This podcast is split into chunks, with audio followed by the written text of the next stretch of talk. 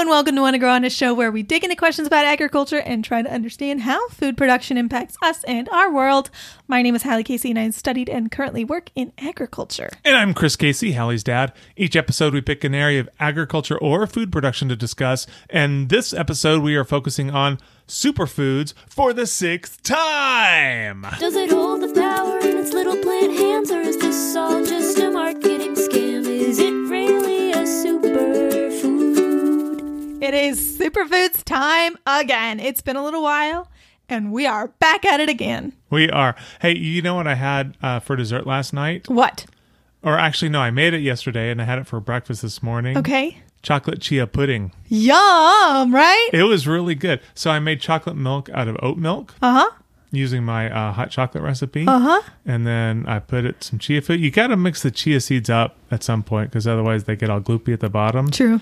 And that's um that's taken some getting used to, but it was delicious. So good. Yeah. So good. And oat milk is good stuff, people. Oat milk is the best of the milks. It is. So, should we dive into it? Oh, first, I wanted to tell everyone that these superfood ideas came from polls that we held on Twitter and Instagram. That's right.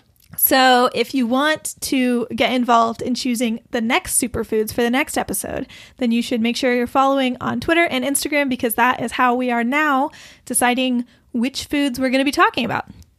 You have questions? We've got answers. We've got answers, y'all. So, first crop is wild rice. Wild rice, the kind of rice that I never liked to eat as a kid. Why did you not like to eat it? I liked white rice. That was enough rice for me. What do you mean that was enough rice for you? You didn't like, that was the rice? best rice. That was the only rice that I thought was good. Because it's plain and starchy and boring and Yes. not, not delicious. Just like me. yeah, exactly. You're plain white, starchy, and boring. That's right. That's right. Born and bred. No, but I don't know. Wild rice and, and brown rice, they just all tasted weird and different. I mean, they are different. So that's part of the thing that people don't know about wild rice. So brown rice and white rice are very similar. Wild rice and white rice are actually quite different. Really? They are it fully looks like different species. plain rice, but it's a bunch of different colors. Yeah, so when you get the wild rice that's mixed up in its different colors, oftentimes it's like different kinds of rice that they have taken and mixed together. So, like if you get wild rice off of one rice plant, they're all the same color usually. Are you saying they're lying to me?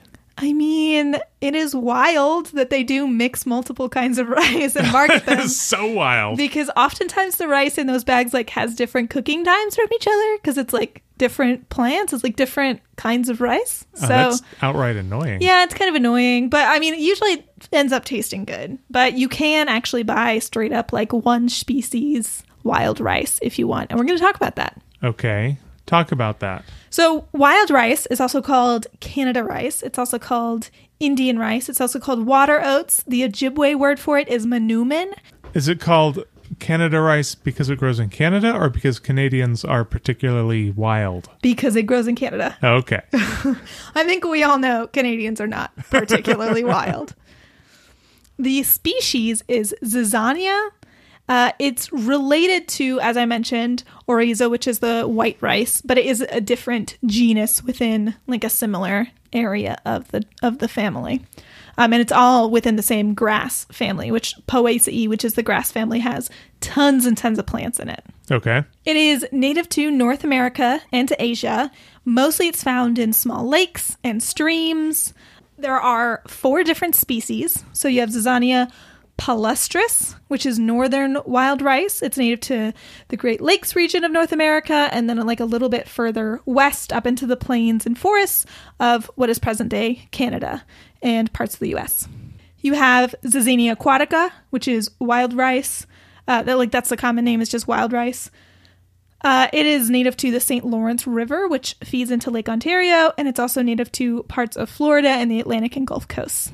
Then you have Zizania texana, which common name is Texas wild rice. Do you know about this rice?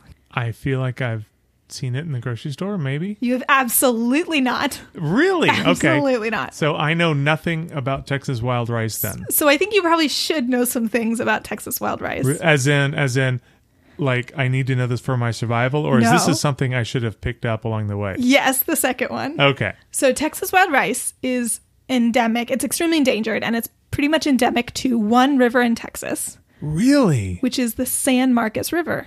Oh, no kidding. Yeah. Were we around it when we went swimming? All the time. Oh, Yes, wow. Constantly. and so the San Marcos River uh, is a spring fed river. Yeah, it's and cold. There used to be a place right at the spring called Aquarena Springs. Aquarena Springs. Aquarena Springs? Aquarena Springs, known for dressing ladies in mermaid costumes. Yes. amongst and other swimming things. pigs. Swimming pigs, yes. But yeah, Aquarena Springs was like home to the Texas wild rice for, you know, the decades it was open. What? Yeah, and now there is like the, you know, Texas State has a research station there and they study wild rice. It's very endangered. It's kind of weird because the part of um like the the main park in San Marcos. I went to school in San Marcos. We didn't mention that. I went to school in San Marcos, Texas, and the main park where like all of the college students swim every single day and they like jump in and they do challenges and they throw frisbees. That is where that rice is native to. And if you jump in and you swim, there's all this rice around you and people are always complaining about like getting tangled up in the rice and all that. It's so wild to me that it could be endangered because rice is something that I think of as so common. Mm-hmm. So, but we just have this little rice plant in Texas Yeah. that you say I've never eaten it. Has anyone eaten it? Is it edible? So it's totally edible, Okay. but generally, no, you definitely don't want to eat it because it's so endangered. It's just really, really hard for the flowers themselves to get pollinated because the pollen like moves very, like small air. What's it called? The pollen moves very slowly and it doesn't move very far. So hmm. it's hard for the pollen to get into the flower and it's hard for the flower to make fruits. So when the fruits are made, we really want those to turn into rice plants because it is hard to get those little rice fruits. And then with fewer bees around, that's probably just making things even more difficult. Well, so rice is actually not pollinator pollinated. It's wind and water pollinated. Oh. So- kill the bees, rice Bee- don't care. Bees is not yeah, not relevant. Don't kill the bees. Is there like a black market restaurant where I can pay, you know, a thousand bucks a plate to eat Texas wild rice? You didn't hear this from me, but like not no. Like the answer is not no to that question. but don't go looking for it at all. Do not go looking for this. Oh wow, all. okay. All right. That might be in the outtakes. We'll see. The fourth species of Zizania is Zizania latifolia, which is native to China. It's called like Manchurian wild rice is the common name. It's native to that part of China, which used to be called Manchuria. It's also, you know, it's it's really hard to find it in China in the wild. Um, so it's also kind of endangered in China, but it's actually an invasive species in New Zealand. So That's where the uh, candidate is from. Yep. Is that the one thing you know about Manchuria? Yep. it's the Great. Manchurian candidate. That's it. That's all I got. So the first two species that we talked about, Zizania palustris and Zizania aquatica, are the species that are most commonly eaten.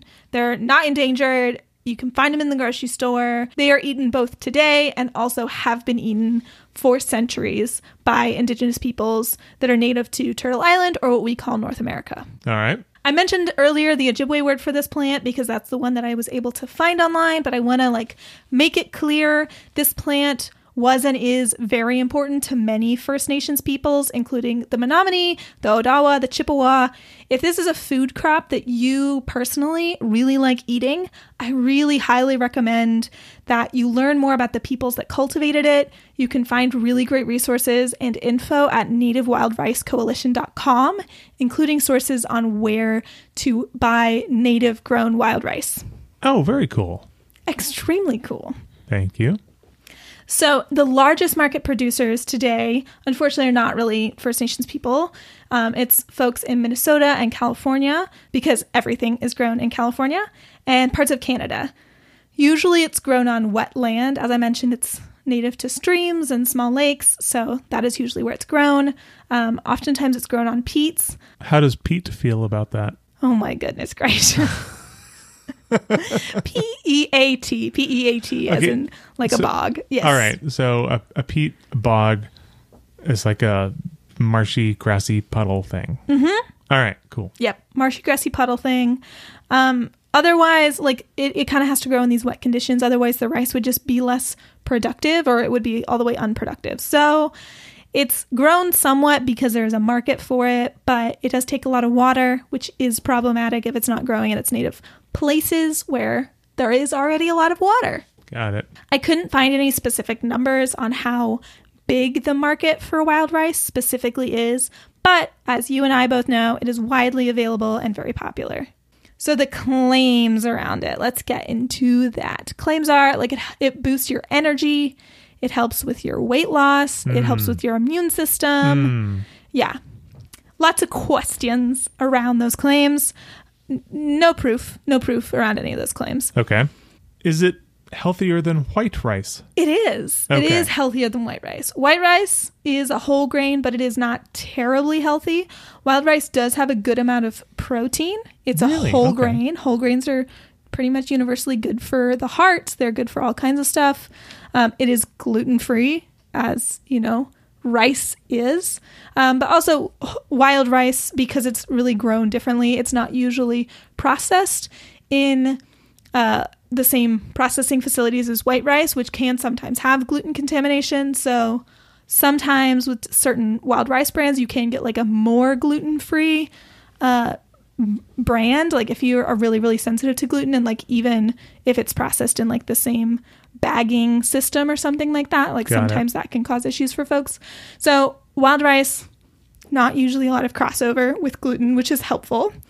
It is got good nutrition. It's got good antioxidants. There, there have been several studies that have showed that wild rice compared to other whole grains, particularly, is very heart healthy.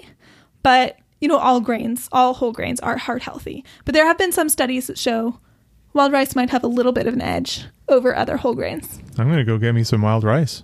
Pretty cool. Pretty Yeah. cool stuff, right? Good stuff. Not going to put a cape on it, but I'm going to eat it. Yeah. I mean, yeah. It's it's a great grain. It's a great rice. Very important to a lot of native peoples. You can go to nativewildricecoalition.com to learn more about tribal producers. It's a great grain. When I hear the phrase great grain, I just imagine this sort of images of, you know, fields of wheat and this kind of majestic music and maybe David Attenborough's The voice. great grain god. Yeah, narrating. He some- rises. There you go. So, yeah. Probably not cape worthy, but a great grain. go wild rice. Shall we move on? We shall move on. Spirulina. Spear you, spirulina. Spirulina, spirulina. Spi- spirulina. What do you know? Uh, it's algae, is it not? Uh no, actually it is not. Okay. You know anything else? Um, I know it's in some smoothies that I used to buy. Yeah. Back in the before times. Very In the s- in much the in the, smoothie before times. times. In the before you times, actually. What? Yeah. I didn't know they were there were smoothies invented before I was alive. It's true. It's Wow. true. They existed. Wow. We had blenders and everything. Blenders and everything. Yeah. So spirulina is a cyanobacteria, which is called generally a blue-green algae, but is not an algae. Okay. I was about to say, did I not just say it was an algae? It's not an algae. It's a Okay. blue-green algae. It's right. microscopic. It's a kind of bacteria. okay. It grows kind of like algae. So we say blue green algae. So that blue green is quite important because if you cut it off, it would just be algae. But a blue green algae is an algae like thing that is blue green and not an algae. Very confusing, I know. that was very confusing. So if I take a giant antibiotic and kill all my gut bacteria, will this fix my gut? What? If it's bacteria, it's, Yeah. you know, I don't know. It's going to fix my, my gut biome. Oh, I see. Uh, well, we will get to that. Okay. So these things photosynthesize, much like plants and algae. Okay. That's pretty cool. It's quite cool. Yeah. Love an autotroph. What's an autotroph? An autotroph is something that creates its own food, as opposed to us, heterotrophs, meaning other, and then troph meaning like food, energy. So we have to, you know, source something else for our food, as opposed to like a plant creates it on its own. Man, if I could create my own food, I would have to leave the couch even less. Yeah, wouldn't that be great? That would be so great. Autotroph me some ice cream. So, cyanobacteria is very important on our planet. Um, it is responsible for, well, there, there is a theory that it is responsible, and it seems very likely that it is responsible for what is known as the Great Oxidation Event, which was a geohistorical time period where oxygen levels of the ocean and the atmosphere rose. Okay, I was actually going to ask that: is this blue green algae that's not algae? Is it a thing that this thing that lives in the ocean uh, along the like the surface or whatever, and kind of you know you can see little splotches of it? Well, it is microscopic.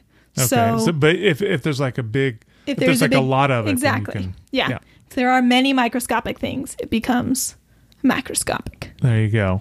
And it very possibly raised the oxygen level of the whole Earth. Very possibly, but also it just creates a lot of oxygen. Like, way to go, cyanobacteria. Yeah, I was going to say that sounds pretty important. Extremely great. It also Keep doing that. There are species of cyanobacteria that are also responsible for fixing nitrogen in soils, which like way to go, Well, that's nice. Got to have the nitrogen for the plants to grow. right? So sp- spirulina specifically is made from three cyanobacterial species: Arthrospira, Maxima, Arthrospira fusiformis, and Arthrospira platensis. All right. So it's confusing uh, because there is actually a species of cyanobacteria called spirulina, where that's the genus. Um, but that's not what this is. It used to be called spirulina, and then they changed the genus. And I would think that you would just change the other animal's gene or the other ba- bacterial genus because this one already had a common name that people were using. But Okay. I digress. Yeah, I'm confused more now, but that's okay. There's multiple genuses of this bacteria. Do they all live together or do you find them separated out? that's a great question. I do not know the answer to it, but great question, Dad. Thank you. Absolutely. I try to pay attention. so, how do you grow spirulina? Well, I mean, it just sort of exists in the ocean, does it not? it, it grows in water so it does grow in water but like if you're going to create a product of it then you have to have some method of producing it okay. So I presume you start with some water. yeah so you do start with some water um, naturally it occurs you know in um, like lakes we talked about the ocean these species specifically occur more often in lakes particularly lakes with a higher ph. So for production they're usually grown in a controlled environment. You got like a tank of some kind. Um, tanks have to be oxygenated with water movement. And then when it's time for the spirulina al- cyanobacteria blue green algae to be harvested the water is pumped up. I saw videos of this. So it's pumped up through a faucet and you like place a mesh like a really fine mesh screen over the tank. So they have like a little fountain that comes up with the water and then it just goes back down onto the to the screen that's placed over the tank. And then the water just goes back into the tank and the blue green algae is caught on that net. And then they have like a little have you ever made like dough and you have like a dough scraper? Do you know what i'm talking about? Like a little pastry dough scraper Yes. yeah so they have one of those and they just like scrape all the algae together and then they just gloop it into a into like a five gallon home depot bucket Okay. So you can you can look at that mix of spirulina and water with a slightly higher pH and say, yeah, basic.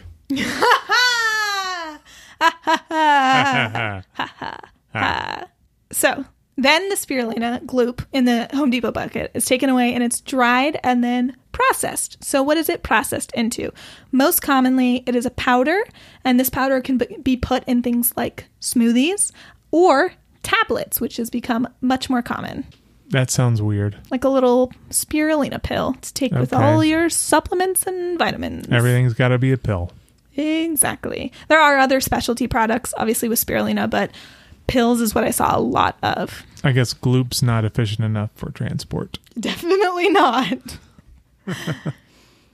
so I found a couple of different numbers for like the the market estimating how big the market was, but on average it was between like 5 and 8 million dollars. So it ain't nothing. I mean, it's definitely a niche, but it's like certainly there is some money there Okay. claims uh, a lot of claims that it's like helpful for high cholesterol hypertension diabetes that it will cure malnutrition all this stuff improve your kidney function improve liver function lots of these claims Sure. it is a good source of beta carotene it is a good source of minerals um, a good source of gamma linolenic acid, which is an essential fatty acid. That sounds good. It's about, and I don't know how, 60% protein. Really? I don't know how. I don't know how at all. But also, to be fair, you would have to eat a lot of spirulina to get your daily protein content. Oh yeah. Like a lot. I mean, you had it in just like in a powder in your smoothie. Like, how many smoothies would you have to? I mean, you could just eat a, a spoonful of powder. Yeah, but like compared to a steak, like if if a chicken breast is like your daily protein, Sure. and that's like hundred percent, and this is sixty percent, and you had like a tablespoon. How many tablespoons? It's probably not the most efficient way to get your protein, but for an algae or a cyanobacteria, blue green algae, I should say, seems like a lot of protein. Yeah. Way to go, spirulina. Way to go! Does not seem bad for you at all, but probably will not cure your liver malfunction. Is that a claim? It's a claim. Yeah, I mentioned Ooh. that earlier. Okay. Yeah. Sorry, I missed that. That's out there. So, I mean, I almost want to put a cape on it for being a bacteria with that much protein. Way to go. It is impressive. It is not regulated by the FDA. We are talking about superfoods. I would not necessarily call this a superfood as it is not really regulated by the FDA in the same way. Um, we don't like there there are technically nutrition labels, but there's not a lot of science around how accurate those nutrition labels are. I would say if this was like more in the mainstream, if there was better regulation around it, if it was more clear what it was and what was going into all of the things that were on all the shelves, perhaps we could put a cape on it. But I don't want to tell people to go out and buy spirulina and they're buying like 50% sawdust, 50% spirulina. Not saying that that's what's happening, But it's possible. but what I'm saying is there's very little regulation and it's unclear. well, when someone's trying to sell me something that's not regulated by the FDA for efficacy or safety, I need a break. A break. Here we go. Dad, do you know what time it is? Uh, it's 743. It's time to vote. It's Vote. time to vote. It's time vote. to vote. It's time to vote. It's vote. time to vote. It's time to vote. Get out there. Vote your votiness. Use your Do all the voting. voting right. I did it today. It took me about 15 minutes. And it's the first week of early voting still. So just because the lines were super long on the first day doesn't mean you can't find a place to go and a quick vote. And there's a lot of resources like Vote 411 that you can go and get sample ballots and see what and see how candidates stand on certain issues. So yeah, get out there, do your thing.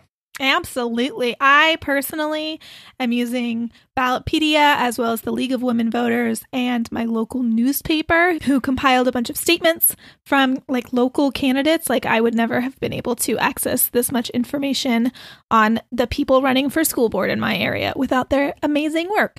So, if you are able to vote in the US, we have this election coming up. Please, please, please go out there and vote. You know who I would vote for?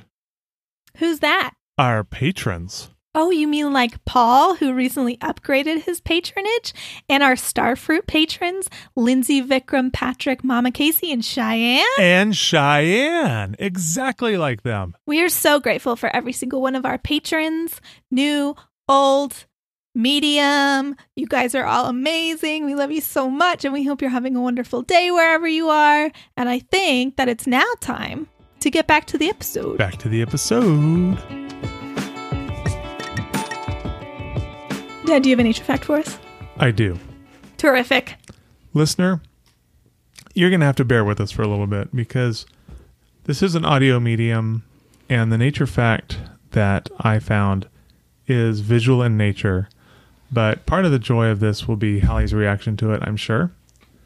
And we will put a link in the show notes where you will be able to go see this amazing feat of nature factness. Okay, now So- I'm really confused. The next item that we're going to talk about is kombucha. Yeah. All right. Um, Wonder Woman is coming out. The next Wonder Woman movie is coming out. Is it? uh, I don't know in the next few months or so. How Maybe nice. it's delayed by for a year from COVID. Okay. I don't know. Check your local listings. but apparently, with kombucha, you can shape it What? You can as you grow it. You can shape- you can shape it. Oh, like the the SCOBY? We will And- talk about what a SCOBY is in a Okay. minute. I don't know what a SCOBY is. I just found this cosplayer who made a Wonder Woman costume out of kombucha. No. Yeah. So, listener, we're currently looking at a three piece set. There's a pair of boots on a pedestal. There is the Wonder Woman. I don't know. What is that? The dress thingy? Like the little corset with the skirt. There you go.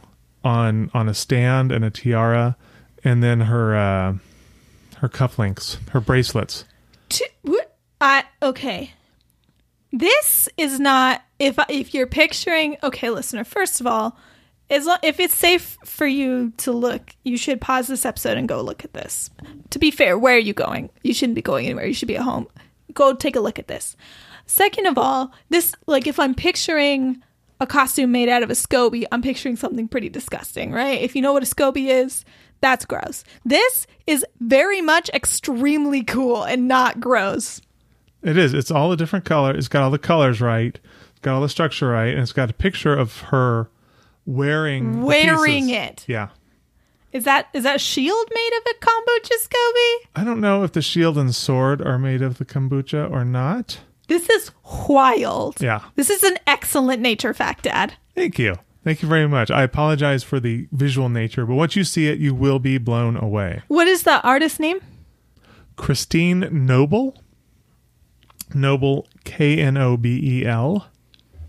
Great work, Christine. Absolutely amazing. Good job, Christine.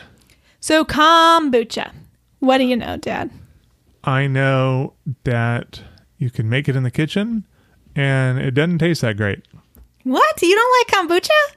You know, I think it's one of those things I've tried. I don't remember. Um, I tried yerba mate once. It definitely did not taste good. It tasted like grass or dirt or something. It tasted like the ground.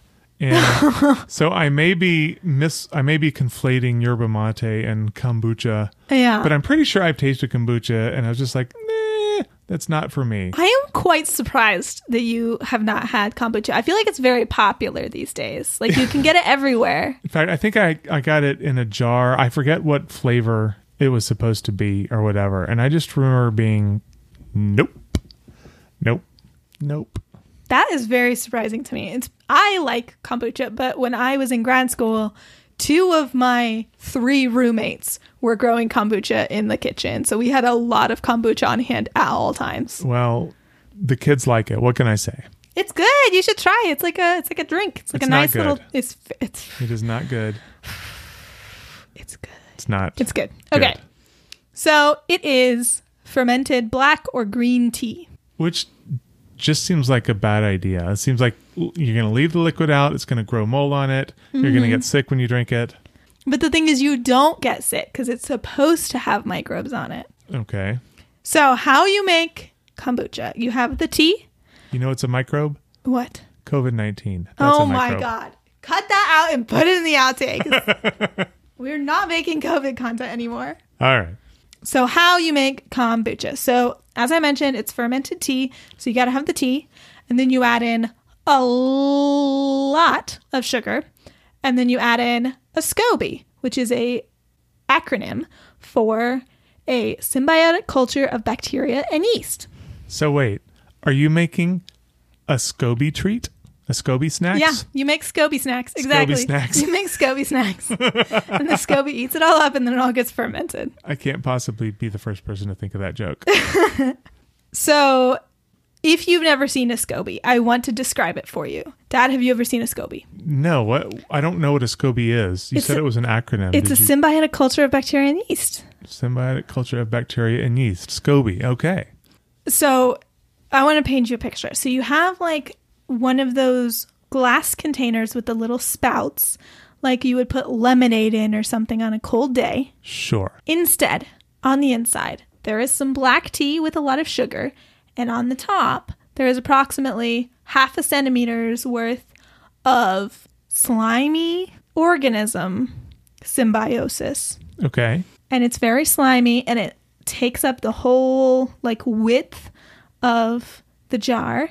And when it is big enough, you lift it out of the water and you peel away the layers.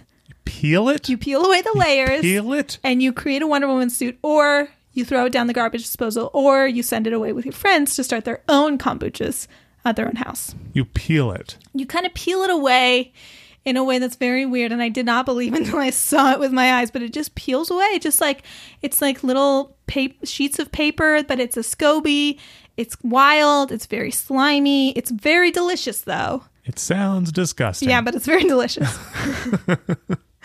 so, uh, kombucha possibly originated in China. There's a lot of theories, though. It's kind of hard to tell because you can peel the SCOBY away and give it away. So, it was widely circulated.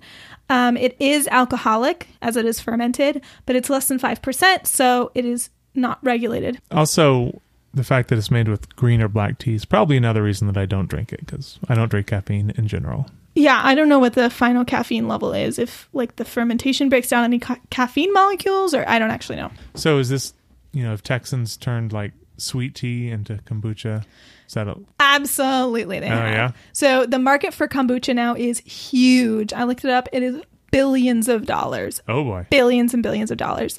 It gained popularity in the 90s as a health food, um, and now it has just exploded, and you can find it in most grocery stores.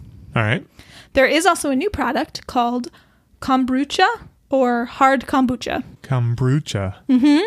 Or hard kombucha. So it's hard kombucha. kombucha with more alcohol. Yeah, it's like a Mike's Hard kind of thing, but for kombucha. Eh. So claims it rids your bodies of toxins. Um, it can treat hair loss. It can treat arthritis, cancer, constipation. It can treat diabetes and prevent aging.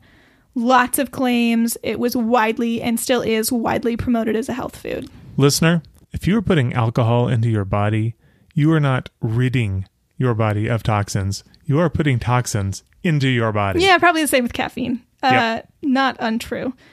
Nutritionally, in actuality and reality, it has whatever nutrition was in the teas. So green tea has antioxidants in it. Black tea has some antioxidants in it. That's pretty much how nutritious the kombucha is. However, there have not been any human trials on kombucha um, to to look at any benefits or risks. Okay.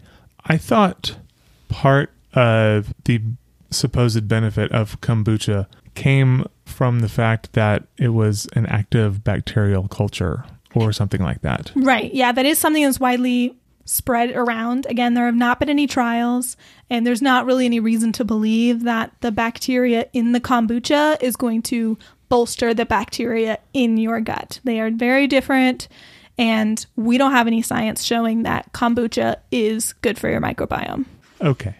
So there are some risks with kombucha because a lot of people grow it at home and because there is fermentation involved. There are risks of pathogenic microorganisms getting introduced. So you do have a risk of something bad being in there. Also, because kombucha has a very low pH, you do also have the risk of if you put it in a metal container, it can actually leach metals out of the container. It's very, very acidic. There are serious health consequences to drinking super acidic things. There are some people who drink kombucha like every single day, and it's not always good to be drinking something that's as acidic. But again, there are no human studies on the risks or benefits of kombucha. However, it does not seem to be the best thing for you to be drinking all the time. So not only will I not put a cape on this, but unlike wild rice and spirulina, I'm going to say hard pass.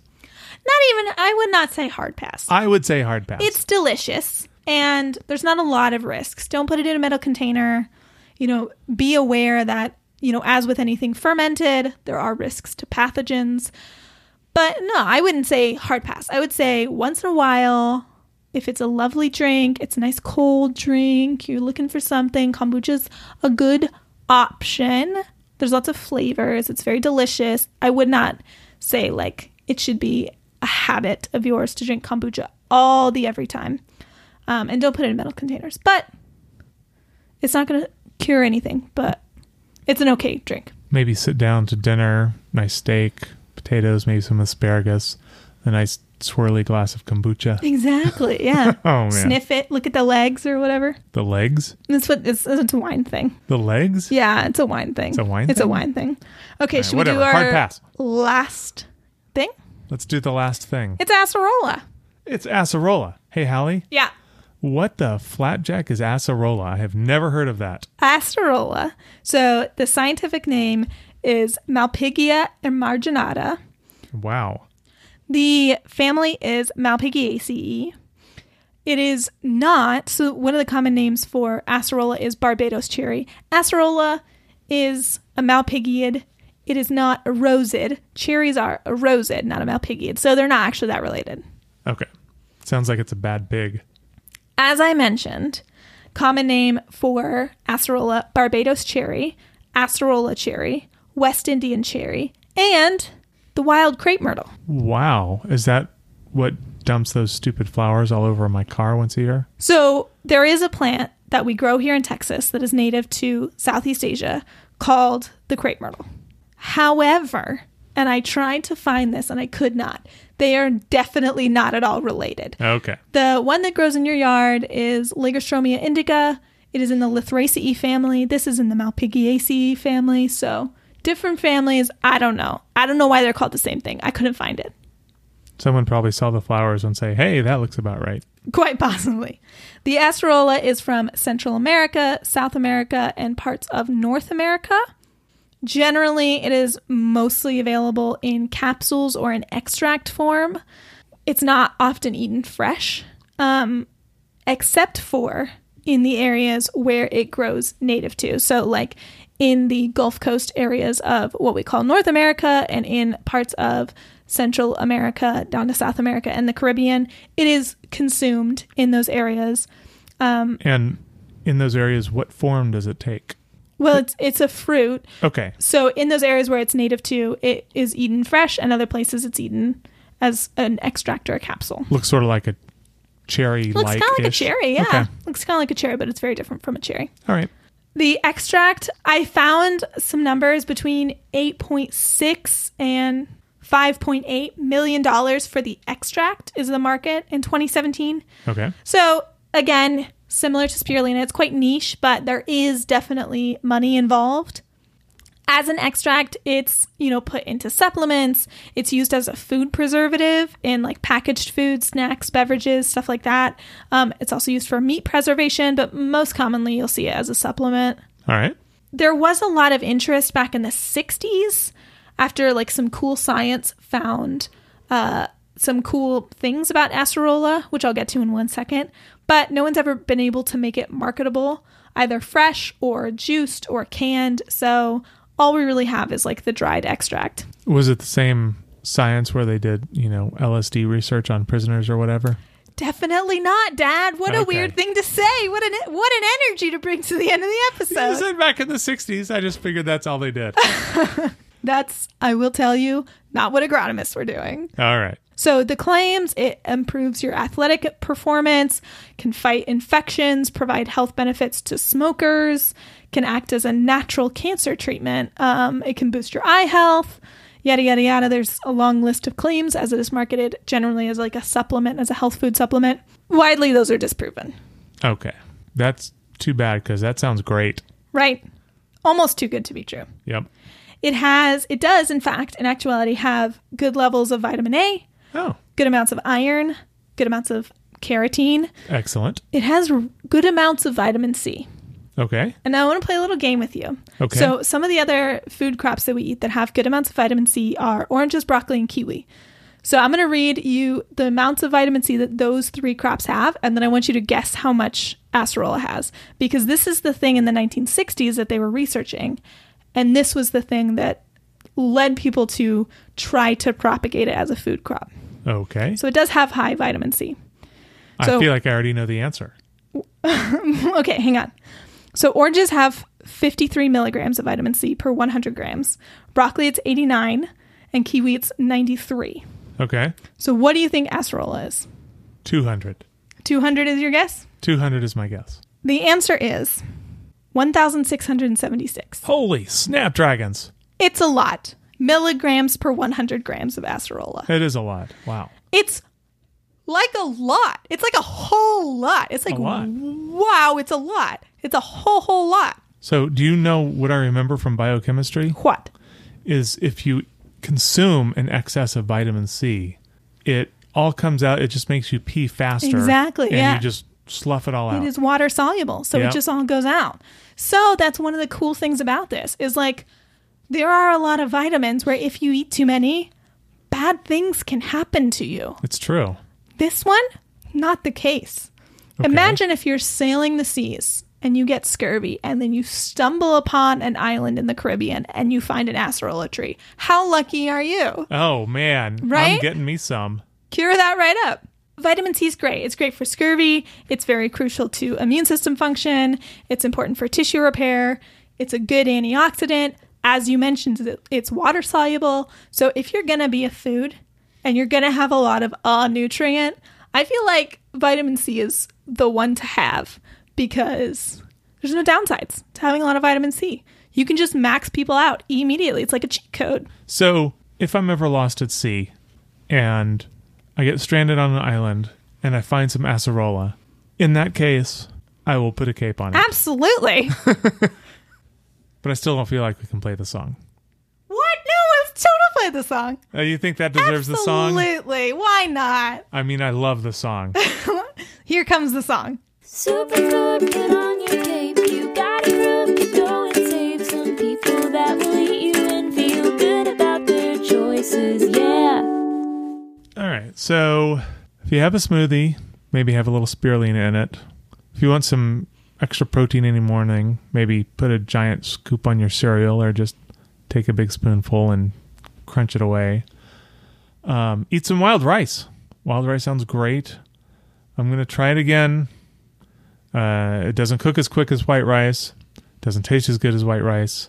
Maybe you just have to get used to the flavor. I don't know. But it sounds like pretty great stuff. If it's native to Texas, it's endangered. Don't eat it. Stay the heck away from kombucha. No, It's Disagree. bad stuff. disagree. Hard pass. Um, and give acerola a try If you can find it. if you can find it, especially in cherry-like form. Cherry like form. Seems Cherry-like great. form. Thanks for listening to this episode of One to Grow On. This show is made by me, Hallie Casey, and Chris Casey. Our music is Something Elated by Broke for Free. If you'd like to connect with us, follow us on Twitter, Instagram, and Facebook at One to Grow On Pod, or join our Discord and Facebook communities and leave us your thoughts on this episode. You can find all of our episodes and transcripts, as well as information about the team and the show, on our website, onetogrowonpod.com. Help us take root and grow organically by recommending the show to your friends or consider donating to our Patreon at patreon.com slash one to grow on pod. There you can get access to audio extras, fascinating follow-ups, exclusive bonus content, and boxes of our favorite goodies. If you like the show, please share it with a friend. Sharing is the best way to help us reach more ears. Be sure to see what's sprouting in two weeks. But until then, keep on growing.